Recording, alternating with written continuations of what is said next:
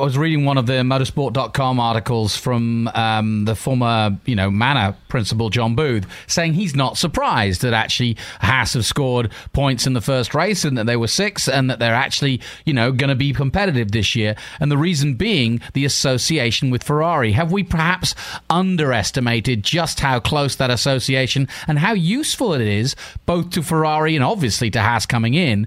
But is that relationship, you know, kind of taken Formula One napping? A little bit because we knew Ferrari would come forward, but I think a lot of the technology and a lot of the readiness is due to the fact that they've got so much of that Ferrari built into their car.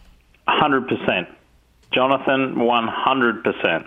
Because they were very clever, very savvy. They did everything within and to the letter of the law.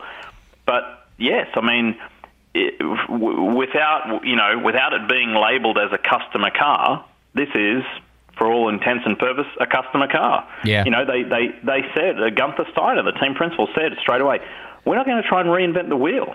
We're going to, we're going to go up to the line as far as the rules. We're not going to step over the line. We're not going to start trying to make uh, you know our, our best uh, you know, steering rack and you know steering columns, and we're not trying to do our own suspension, and we're not trying to do. We're going to we're going to we're going to you know get we're going to buy as much stuff as we can. We're going to do a lot of the carbon work because you know Gunther has a, a big background in that. Um, but we're going to we're going to use the resources that we have at our disposal, and yeah, I mean they they uh, they they milked that cow for all it was worth, and you know if if they're within the framework of the rules, so be it. Mm. Well, Leigh, do you think that uh, it sounds like this is the new template for any new team coming in? And do you think that they might have to dial those rules back a little bit? Uh, I'd say so. I'd say so because you know when you look at a when you look at you know um, constructors in the true sense of the word that are doing a lot of that. But you know, I, I think while, while we're going down this road, you know, you have you have to have a look at you know how much stuff you know even if you're talking about a Williams or you're talking about a Ferrari or you're talking about a whatever how much of that stuff is actually created within the four walls of the factory and how much is actually outsourced. Mm. Um, so you know, I, I think they the, the, the framework of the rules that exist right now, uh, they, they they played it and they played it to their advantage. Now look, it's one race. yeah, yeah, yeah, yeah. That's true.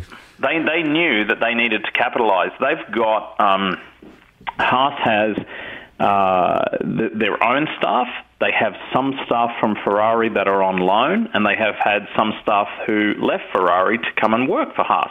There's one. There's one employee in particular called uh, a lady called Ruth Buscombe, who was Ferrari's strategist last year. She is now Haas's strategist. Ah. Wow, and that's good said, information. She, she said, look across the history of Formula One and and and the rate of attrition within the first three Grand Prix is the greatest typically, you know, historically across any season. So if we're going to score points, we're going to score points in the first three races of this season. And she was correct. There they go, straight out of the gates, they got points. Boom.